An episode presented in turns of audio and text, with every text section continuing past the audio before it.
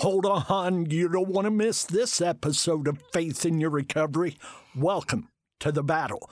When you're sick and tired of being sick and tired, we're here for you and with you. I'm your host, Randy Davis, a former pastor, founder, and executive director of A Better Life Brianna's Hope. We are a participant driven, faith based and compassion filled support and recovery movement for those battling the battle with substance use disorder slash addiction. In our exhaustive effort to offer you all things recovery, today we're connecting one more piece to the recovery puzzle. We're excited to have with us Jack Sergai. Hi, Jack. Hi, how are you today? Hey, I'm good. Thank you for your time. We Thank appreciate you. coming to join us, and I look forward to what you have to share. Thank you so much. Yeah, I uh, kind of read through your resume. I've seen some of your background. Your education sounds pretty rich. Several uh, I envy some of the experiences you've had, and some of them I wouldn't want to touch. Yeah, yeah. Okay. I, I've definitely lived on both sides of the track, you could say. Aha, we're anxious to hear some of that. So instead of me trying to say too much to the folks, why don't you go ahead and tell us about the first side of the track, okay, or the far side of the track? Maybe tell us a little about your upbringing. Okay, uh, I guess, yeah, the far side of the track then uh, would be uh, kind of my life in addictions. Um, growing up, um, I had an older half brother that was about 10 years older than me. Um, so when I was eight, he was 18. Uh, he lived with his father at that point in time. And uh, a lot of times I'd go and spend uh, the weekends with him, almost every weekend, actually. And uh, at that point in time in, in Ohio, you only had to be 18 to purchase alcohol. And so uh, my older brother at that point in time, every weekend, uh, he would go to um, Ohio, uh, purchase alcohol, bring it back into Indiana, and uh, yeah, was feeding me alcohol at about the age of eight. That's, that's when I started. Well, you know, I've heard many, many stories of those older uh, siblings uh, helping that younger one out and getting them off on a bad track. Yeah, I, I had that. Um, not only that, but my sister married someone that, that wasn't a great influence as well. And uh, from probably about the age of 12 or so, uh, he really introduced me into uh, the harder uh, alcohols, whiskey, and uh, started introducing me to marijuana and things like that. I was about, about 11 or 12. You know what? I understand that's pretty much the average anymore where most addictions begins about 12 years old, seventh grade, and you kind of fit that mold there, Yep, it sounds like. Yep.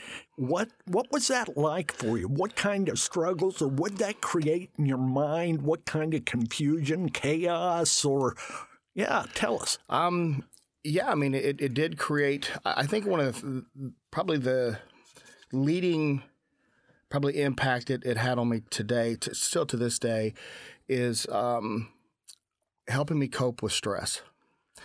Um, of being- being able to come home and, and you know, so when you're young and, and you're learning to deal with stress, you you learn how to um, modulate your body to where you know your stress and just on, on your own natural abilities, you learn to you know be able to come down to a non-stress level and everything. To where even back then, I was learning to rely on these substances to uh, help me help me regulate. Then you know, so when you got upset, you drank. When you got happy, you drank, or any of those types of things. And so even to this day, when I struggle with stress or I struggle with anxiety, there, there's a really hard component that wants me to turn to these substances to uh, be able to cope with those things. What keeps you from doing it? What keeps you from falling back in that hole? Um, what I have in my life today, to be honest with you, um, you know, I I did. Uh, e- even though I, I came from all this education and had a promising career, um, you know, I went through a divorce and really, really fell hard back on drugs and, and alcohol and things like that to the point that I, I ended up with nothing and um, that's where I, I landed in the Christian Center. Was trying to come up off of that, and now at this point in time in my life, you know, I, I have good steady employment again. I have somebody in my life that that cares tremendously about me, and um, and my faith as well, to where I, I don't want to. It's it's not it's not worth it. How long ago was that, Jack, that you made that fall? Um, Ballpark. that was probably about 14 years ago. Okay. and I spent a good 10 years uh, it wrapped up pretty heavily in addictions. Um, I actually overdosed probably about four to five times. I totaled a couple of cars.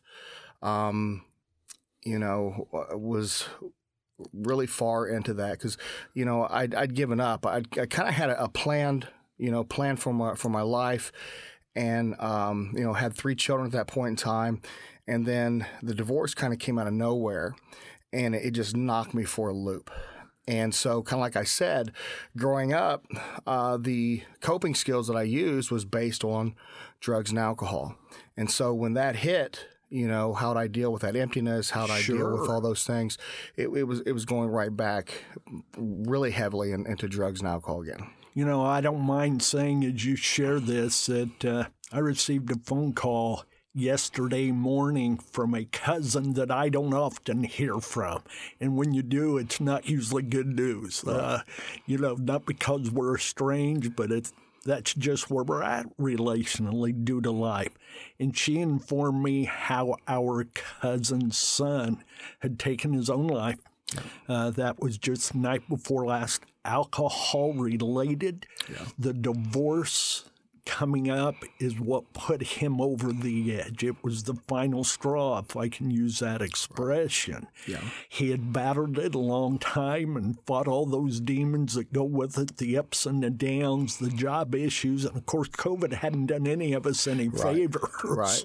And, you know, uh, I have to admit, I mean, there were times when, when I was extremely suicidal. And um, where, you know, where it becomes so tricky and where it becomes so dangerous is that you start thinking in your mind that you know you got all these relatives all these these loved ones that tell you, you know they they care about you care about you they want to see you do better want to see and they're worried about you all the time.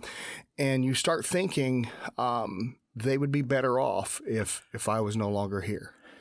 Um, and that that's that's that's where in my mind you really start in on dangerous ground because yep. you, you actually start thinking that you're going to do your family a favor yeah. by um, giving in to those impulses. So, if you'll pardon the expression, what got you out of that stinking thinking? Uh, my kids. Um, one of the things I learned in my uh, education in psychology is that when a parent uh, commits suicide, that increases the chance of the children committing suicide by about 50%. And I thought to myself, I do not want to do that to my children. Um, you know, also with that, you know, with, with children of, you know, they, they really, really struggle with uh, why wasn't I important enough for my parent to, you know, to, to hang around. And so really, it wasn't even because I, I honestly extremely disliked myself, but I love my kids enough to where I was willing to hang on. You love them more than you love yes, yourself, 100%. and that made it worth it. I made it worth it. Wow, wow, I, I get a lot of that. As we we go back to your days of education, what mm-hmm. what led you into those fields of uh, psychology, counseling, the whole list? Yeah, um, you know, I, I, was the first person from my um, from my family to to go to college. Um, as a matter of fact, I actually moved out of my my parents' um, place when I was 17. Um, I, would gotten in so much trouble uh, where I'd been living that when uh, I tried to go back to school there, I, I, was there was a lot of disruptions. There'd been a lot of violence um, where I'd grown up at, and so those, those things were still issues. And so I had a really good friend um, actually uh, work at this church and had actually convinced the church to open up their gymnasium. They had a, a couple little door, a couple little closets off their gymnasium. They actually opened them up to me and let me live there in in the gymnasium. I had a shower, had a kitchen area, and everything else like that for me to finish high school. um, church was was a uh, still is, but is an extremely important part of my life at that point in time, and I decided I wanted to go in the ministry, and so um, through my connections with, with this one individual who, who really stressed education, uh, I decided to try college. Um, and so I, I, actually went to Anderson University where I got my degree in uh, biblical studies. And what's funny is, is um, the psychology part of it. um, everybody had stressed, had talked about how difficult this psychology uh, class was. You know, even the general psych class. You know, a lot of people failed it, I guess, and everything like that. So I waited to my till my ju- junior year to take it, and then come to find out. Everything clicked, and I'm getting A's on everything. And, and you know, for the first time, people are coming to me saying, "Hey, you know, will you tutor me in this stuff?" And um, and I just fell in love with it uh, to the point that I started. You know, the last two years of college, I took all the co- psychology classes I I could. And then um, after I graduated, um, I went into seminary. And then I thought, you know, hey, why not? Actually applied for a um, master's degree in psychology, and I was actually doing the master's of psychology and master's in in biblical studies at the same time for about a year and a half. So, Wow. yeah, Wow. So uh, I, I'm trying to put some of that together in my Mm-hmm. own head here. And as I hear you talk, how you put the psychology classes on delay, and then once you got in there, you Yeah. found out Yeah, that yeah. was your niche. that so was my speak. niche. Yes. Do you think that some of that plays back to your earlier life? You know, you went through those struggles. You you didn't just have to read some of this. You knew it, I but knew it. now it's in different words. You yes, could identify. Yes, Yes. I, I was able to identify a lot of it. Um, you know, uh, some of the things I, I read. You know, my struggles at that point in time. It was like, oh, this this makes sense. This this makes sense. You know, um, and so, you know, kind of like I said, growing up in the, in the environment I did, you know, it, it was an extremely, um, it was very violent, a, a very uh, mentally unhealthy environment. You know, I love my parents, love them very much. They're they're both deceased, uh, but my mom, you know, had a um, had a mental illness, and she she struggled with with becoming extremely explosive at times and violent and things like that. To where you know, when you live under those conditions, you become a people watcher. You know what I mean? You really, really, really are watching because you're trying to figure out is this person safe or not. So I mean, you're you're watching all these things. You're constantly trying to figure people out. You know, f- as a child, for, for you to say for you to stay safe. And so, with all that experience in through my life, you know, taking these psychology classes, like, oh yeah, I've, I've recognized that. Oh yeah, that makes sense, and things like that. So yeah, it just it just really fell into place. You know, it, I don't know if to say it's funny is the right word to use, but at least it's it's a dichotomy the way God would use those dark moments, those struggles to get you where He wants you. You may go in there kicking and screaming, Right, but yeah. uh, you Still kicking and screaming sometimes. yeah, exactly. Just like with psychology classes, you know, it was the last thing you were going to do, and the Right. first thing that I get the impression started to click and Yes. started to build some extra pride and, uh, Yes, you know, yeah. hope in you. that that was the you know the the other classes and everything like that i was you know that was one of the things too in in just my um, experience in college you know because growing up education wasn't stressed at all i mean it, it really wasn't uh, you were expected to hopefully I say hopefully finish high school, uh, then you were expected to go get a job at the local factory or you know anything like that.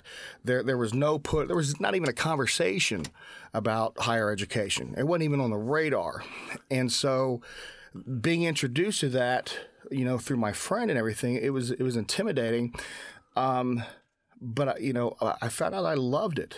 You know, I, I really loved it. And I, you know, I remember my professors one time. You know, I was going in, I talked to him and stuff, and um, I'll never forget this. He, you know, I told him I was like, "How, how do you know all this stuff?" And he looked at me. He goes, "Jackson, you're just as smart as I am." He goes, "I've just read more books at this point." in time." Ah, and that that was life changing for me because I thought maybe I am good at this stuff, you know. And I excelled in, in the in the biblical classes, but when I got into psychology, that's where I kind of became kind of a star, you know, because you know, like I said, I was getting the highest highest grades. People coming to me asking me for tutoring and and things, and that's the first time that that had happened, you know. So that's awesome. And we all need that moment to recognize I have something to give. yes, one hundred percent. Yeah. Yeah, so let's kind of move from that to your faith journey. And then from mm-hmm. there, we'll move ahead to today, what you're doing and the way you're impacting lives. So okay. tell us a little about your faith journey, please, besides, you know, uh, just the education. yeah, yeah. Um, my uh, parents growing up, that, you know, there was the talk, hey, we're we're religious. You know, my mom was really off and on. You know, would take us to church sometimes, things like that. But it it was not not stressed at all. You know, really. Um, and like I said, I fell into drugs and alcohol. You know, pretty pretty early, and uh, it really got to the point to where uh, that had a, had a, a very had a stranglehold on me you know, to the point, you know, when I was like 17, um, was dealing with all those issues, was really, really struggling with depression and things like that. And um, I had a failed attempt at suicide to where honestly I, I um, cut my wrist, but I, w- I was so intoxicated and, and so messed up at that point in time that I didn't do a good job of it. And luckily I, I was spared.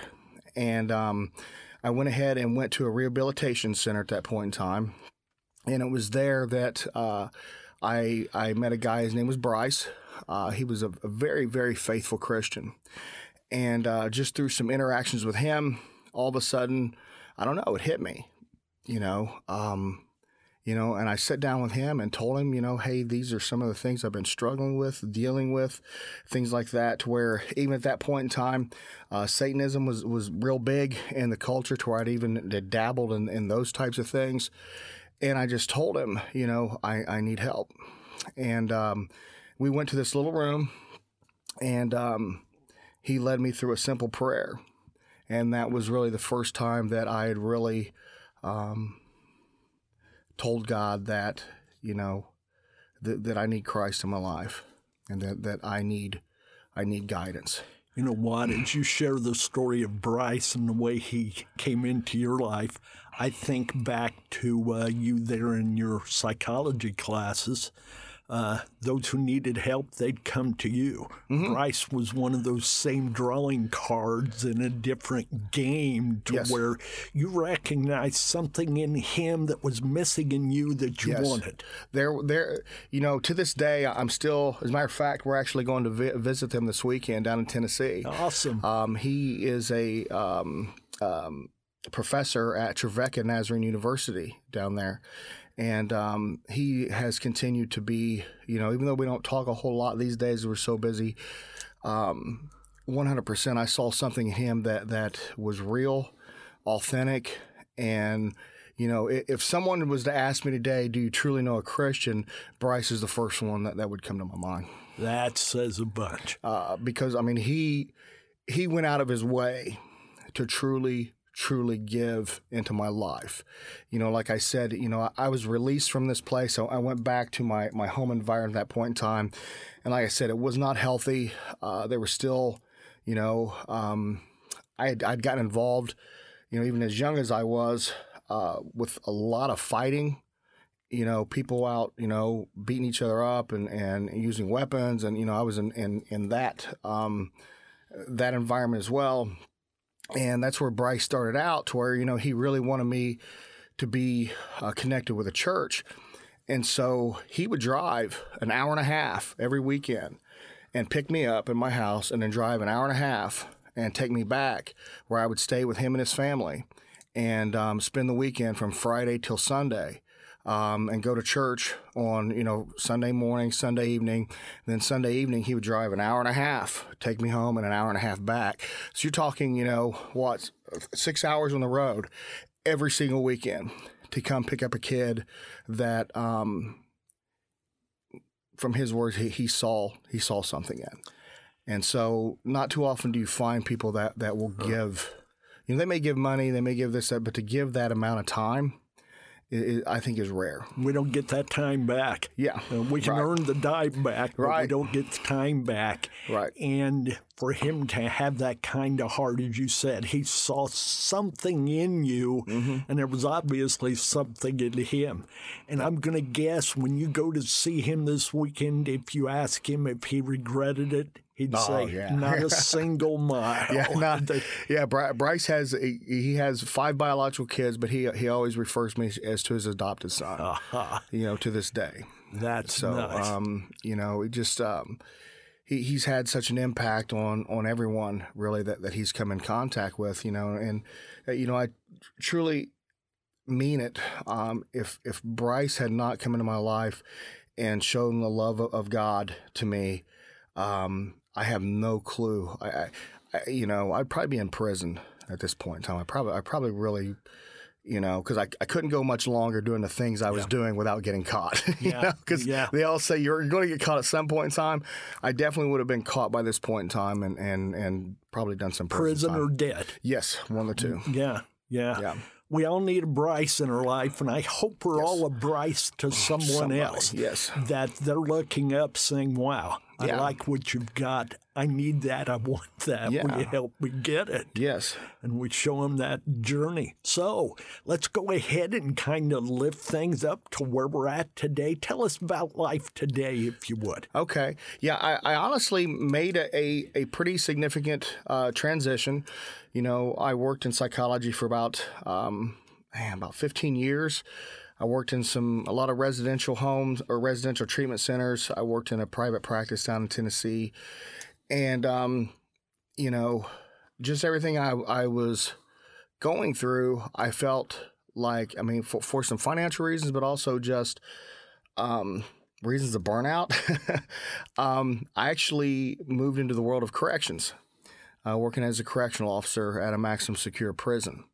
And so, again, w- what was astounding to me was in uh, working as a therapist for all those years, I was really surprised at how much I drew on my um, studies uh, being a biblical major as well from Anderson. Uh, that that came into a lot of the therapy sessions I, I, I worked with, and now I'm seeing working in corrections how much of my uh, study in psychology really really impacts the way I, I work in that job. So at this point, you did end up in prison. Yes, uh, luckily I get to go home at the end of the day. so- That's a different side of the bar. Yes. Okay. Yes. Yeah. Yeah. Uh, what's that like? You know, you don't have to describe the moments necessarily, but Mm-hmm. What what's it look like for you, and how are you able to give while you're in there? Because it's obvious you're a giving person. Yeah, um, it, it can it can be difficult. I mean, it it you know, um, somebody asked me, you know, I went to a retreat this past weekend, and somebody asked me, you know, what makes you keep going back? And and I guess I had two answers. One of them was um, the brotherhood that you experience there. You know, to where um, when you're in a situation to where your life can really be depend on this person in this person's hand, and their life can depend on, on yours. You you develop relationships to where you know that's a strong bond to where you don't want to let those people down. You know, and I think second was you know um, how to put this. Um, I thought to myself, if I really want a strong faith, I really want to challenge my faith.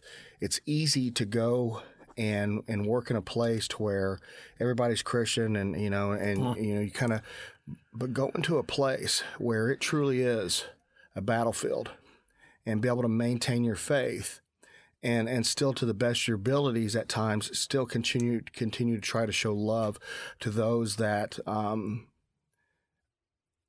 do not appreciate it i guess is the you know the They don't need it in their minds. They don't Yeah. want it. Yes. they don't want it and they outright see it as weakness Absolutely, you know they see you as a weak person um, that's a challenge and i guess so part of it, you know for me is is how do i continue to show love in in an environment like that um, and then also continue to show love to the people there you know to where you, you're you know you're going to be there and you know what is challenging for me as well you know as you can see i'm, I'm a bigger guy. Um, i'm about you know about 6'1 i weigh about 270 i work out a lot. That's obvious. yeah, and um, so I'm one of the ones, honestly, that's used a lot of the times of you know, hey, we're having, you know, fights are breaking out, or this is going on, this is going on. I'm one of the ones that's called to have to go and and you know, uh, you know, where there was a high risk of having to use force, and um, it, it can be difficult to maintain, you know, your faith. I can't imagine. Yeah, you know, but at the same time, um, you do see love in there. You absolutely 100% do see love in there. You know, uh, you know, I hope it's okay for me just to take a second to Sure. to share a story. Um, you know, I was working in in the SEG unit, and which is segregation, which is kind of the prison of the prison, uh, where everybody over there is, you know, in there usually for violence and things like that. They've attacked our officers or attacked somebody else, or they've been found with a weapon or something. And uh, there was two two um, uh, black gentlemen. They they're offenders on on each side of a guy that was in the middle was a uh, a member of the Aryan Brotherhood. Okay, and this guy was pretty. I guess he was pretty hardcore in his beliefs about white supremacy and, and things all that like this. To where, you know, uh, he would say things to these guys trying to get him riled up. And what I was really surprised about talking from the one guy, you know, he was actually a pretty educated guy, even though he didn't have college education. He was a smart guy. Um, they went out of their way to try to talk to this guy and to show him love and, and, and all this other kind of stuff. And um, it came to one time to where the guy became uh, extremely suicidal and um, actually hung himself in his cell. And they were yelling to him, yelling to him, yelling to him. They couldn't get him to respond. They actually got worried and yelled for, for one of the officers to come up there and check. The officer came up there and checked, and sure enough, saw him in the back of the the um, cell hanging. Well, at that point in time, you have to call signal. Then you have to call somebody. They have to go downstairs. They have to get what's called a J knife. Now they have to come up three sets of stairs, go through two doors, Wow. and then open a cell door, and then come all the way down to the end of the cell door. So you're talking about something that takes takes time, you know. And um, this guy's calling on the radio and everything these two gentlemen, uh, you know, they were able to get razors. Okay, they had razors, they were able to. They actually went and started breaking open the razors, um, cutting themselves in the process to give the razors to the officers so they could get in there quicker and, and cut this guy down. And I thought to myself, that's love. You know? They here here was somebody that hated them because of the color of their skin. And yet, They didn't see the skin, yeah. obviously, did Yeah. they? Uh, yeah, scriptures and- say that man looks on the outside, God looks on the inside. That's right. You know, and the fact that they were willing to in, inflict injury upon themselves in order to save somebody that hated them. That's the gospel. That, That's the gospel. that's Jesus on the cross That's right, right. there, isn't it? That's right. You know, so you know, at the same time, when when you experience things like that in the prison as well, it gives you hope. It lets you know that there are some people in there, and there are. There are several people in there that realize they've made a mistake, and and they're really truly trying to turn their lives around. They're not all bad people. Not they just all, made bad all. choices, mean, right? Yeah, some made horrible, And- horrible bad and we've choices. all had moments to where we teetered on that, Yes. and most of us could possibly be there if we'd Oh. have been caught. Right, with me, one hundred percent. You know, if I'd been caught for some of the things I, I had done, I one hundred percent would have been in there with them. And so I, I don't, you know, judge them for what they've done in the past. You know, I, I try not to judge them all. You know, you really try to just work with them on a, on an individual basis. And like I said, the, the vast majority of them in there, they really don't give you a hard time. You know, they um, some of them, you know, they're they're funny.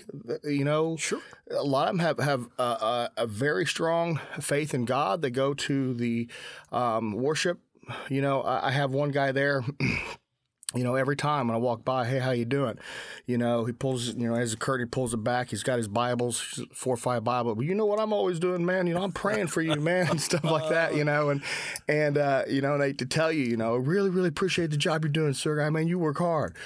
It just makes you feel good. Oh, it, makes you feel to. good, you You know? know, earlier you mentioned the word brotherhood, and you were talking more so about those within your circle of brotherhood there that you relied on. Mm-hmm. Right. And I thought, kind of ahead of you, then you started talking about some of the groups, the brotherhood groups, Mm-hmm. and I, I don't guess I'd ever given any thought to the officers, the guards, whatever the proper title might be, having that brotherhood. But I get that. Yes. Uh, you Yeah. have that likeness. Yes, I mean, and and because you know, here's the thing, especially out at at you know the prison I work at, it's an older prison, and um, you know we work. uh, It's maximum secure, so when you have some prisoners in there, that I mean they're going to die in there, and they know it. Yes. You know, they have 190 years, you know.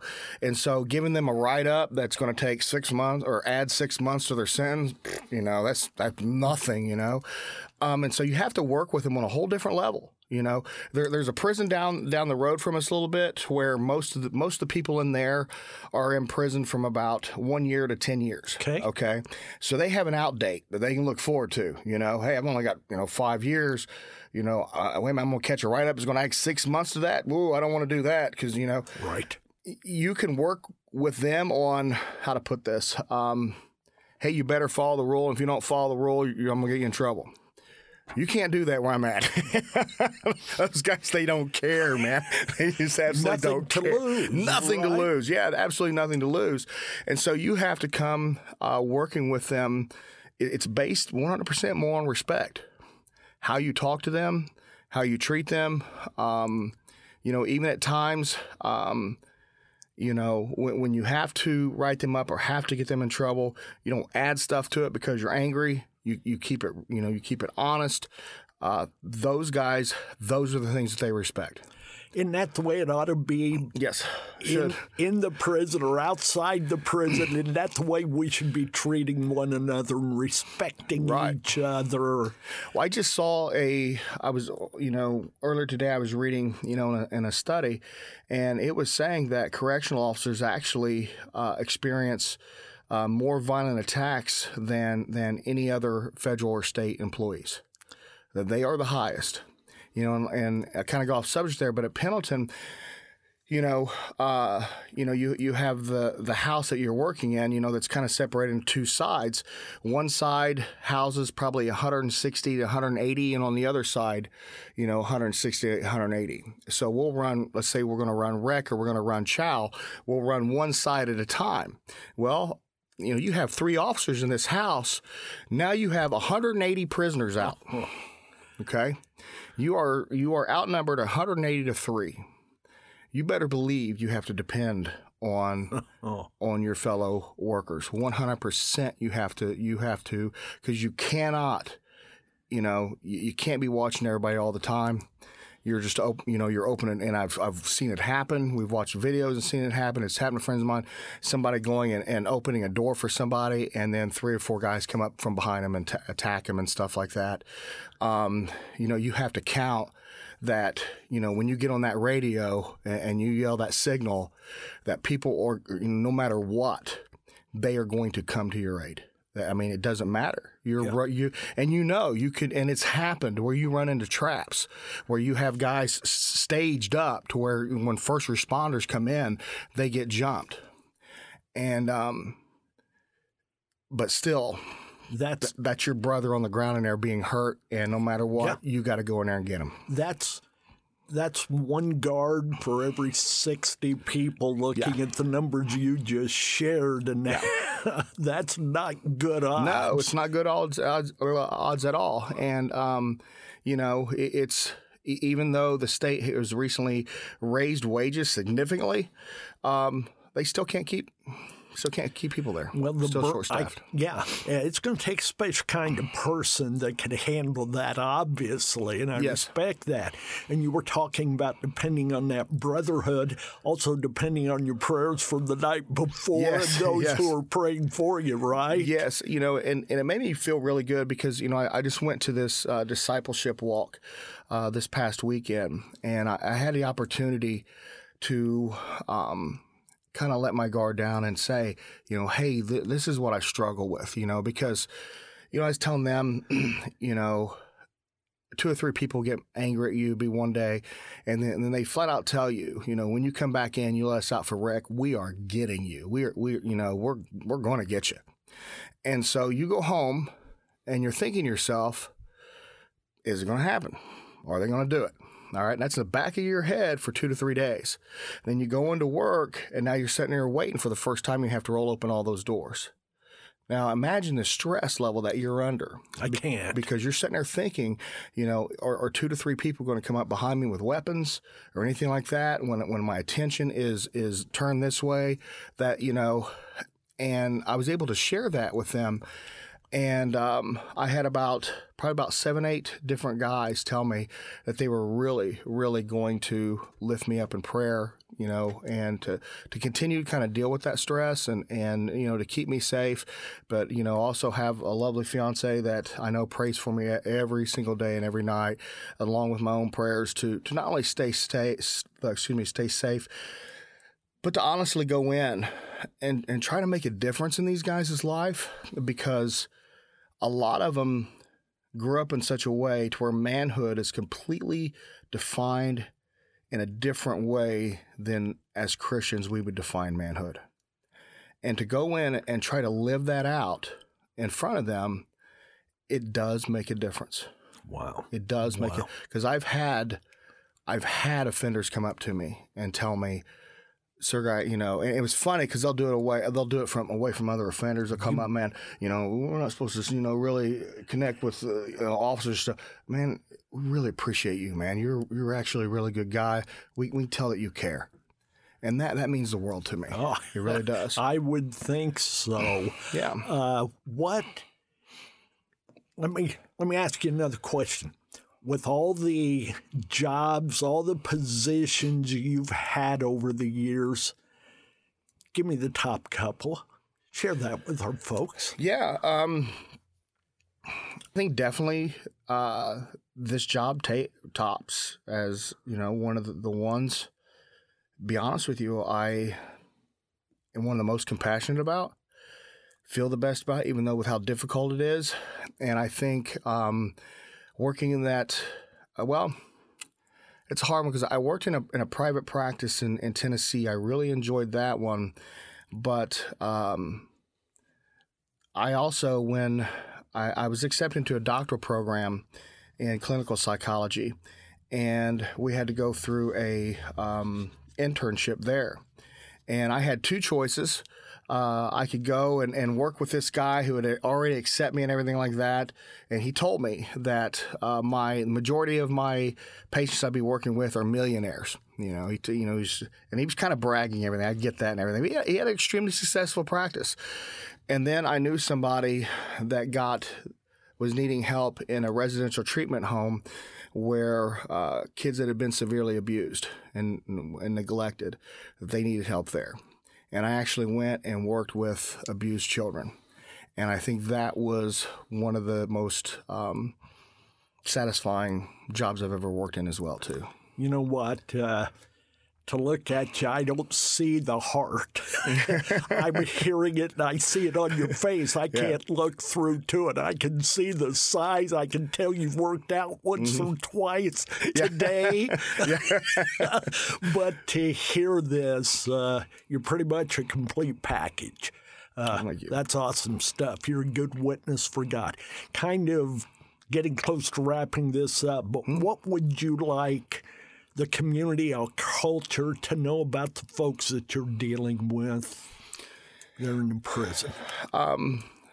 One of the hardest parts, and I see it time and time again, is um, the reintegration back into the community. Okay. Yes, that makes sense. Um, these guys come out, uh, you know, they they uh, have a felony.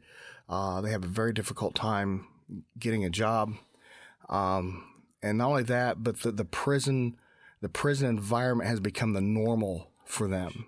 And so they, they bring that over and they project those beliefs of you know of how other people act in prison. They project those beliefs upon their environment in general. They've had to to survive for the last X years. Yes, and and so it, it it makes it really difficult for them to trust people, um, to connect with others and really reintegrate back into the community. And so if, if there was something, you know, um, as a matter of fact, and and, and I feel strongly with this guy. There, there was a, a guy there. Uh, he used to be um, the the head, kind of like the president or the head member of the Aryan Brotherhood there at the prison. Well, he he resigned. You know, told him I don't I don't. You know, I'm close to getting out. I don't want anything to do with this stuff anymore. You know, not get in trouble. I don't care about this stuff anymore and everything. And he actually came to me, you know, because I'd talked to him about the Christian Center. And I told him, you know, it was an unbelievable place to where if you if you truly plug yourself into it, you can find people there that truly become like family to you. You know, there, there's people that have been at the Christian Center for a long time, and, and part of the reason why is because it's become home. Uh. They feel like they belong there, they have meaning there. And this guy heard me talking about the Christian Center and he came up to me and he goes, Hey, when I get out of here, you think you can hook me up with that place? Wow. Wow. And um, I was like, you know, 100%, man. I'll, I'll talk with them and let you know. And, and there's already guys in mind that I have that I, I can kind of connect him with. And I, I think if the community, if overall we had more of that, to where if we had a way to plug these guys into healthy, mentors and people to help them navigate what it's like to be back in life again, um, I really believe the recidivism rate would, would really fall. So we need to give them a chance. Yes, 100%. We've had our second one, third one, fourth one. I think it says forgive 70 times 70. 70 times 7, yes. And then start all over. Yeah. you know, and and like I said, it's true. If if people, you know, if people judge me by my past, um, they wouldn't give me a chance. But you know what what I've seen a lot of times is that, um, especially destructive behaviors, people are are most times acting out of a tremendous amount of pain and hurt. Yes. Tremendous amount of pain that they don't know what to do with. And I was so lucky that I had people come into my life that um, helped me along in being able to deal with those things that I was able to get get on the right track and everything. Mm-hmm. That, and, yeah, unresolved grief, that yes. past hurt that, like you said earlier, you didn't know how to deal with it other yeah. than the bottle or yep. the pill or whatever your drug of choice yep. may have been. Yep. So, is there anything else you'd like to share, Jack? Anything you can think of that I, I haven't asked or you haven't mentioned, or a takeaway that folks can have? The uh, prison has uh, Sunday services. Come out and um, you know get a hold of, of the prison, find out you know connect with the uh, chaplains out there, and and come out and and spend some Sundays in praise and worship with some of these guys praise and worship in prison. That's right. Yeah, just like Jesus told us to do. I, am kind of thinking of Paul. He yeah. had his praise and worship services there, sometimes alone, sometimes as a group. Yep. Well, listen. Uh, personally, on behalf of others who are listening, thank you. Not a problem. Thank uh, you. Thank you for what you're doing what you're about, the witness that you provide, the passion and compassion that you show those that we have many times rejected. Yes. Uh, you know, out of sight, out of mind so often. And I just keep thinking of that story of the prodigal son who made, you know, took off, made his mistakes, but the father didn't just wait on him at the door. He ran after him. Ran to him. And uh, we need to be about that. God bless. Thank, Thank you, you for your time and your willingness to share. Don't give up on yourself and don't give in to the urge. Your answer, your healing, your recovery may be in our next episode. Have faith in your recovery by having faith in yourself, your journey, and above all, God. Believe and stay in the fight.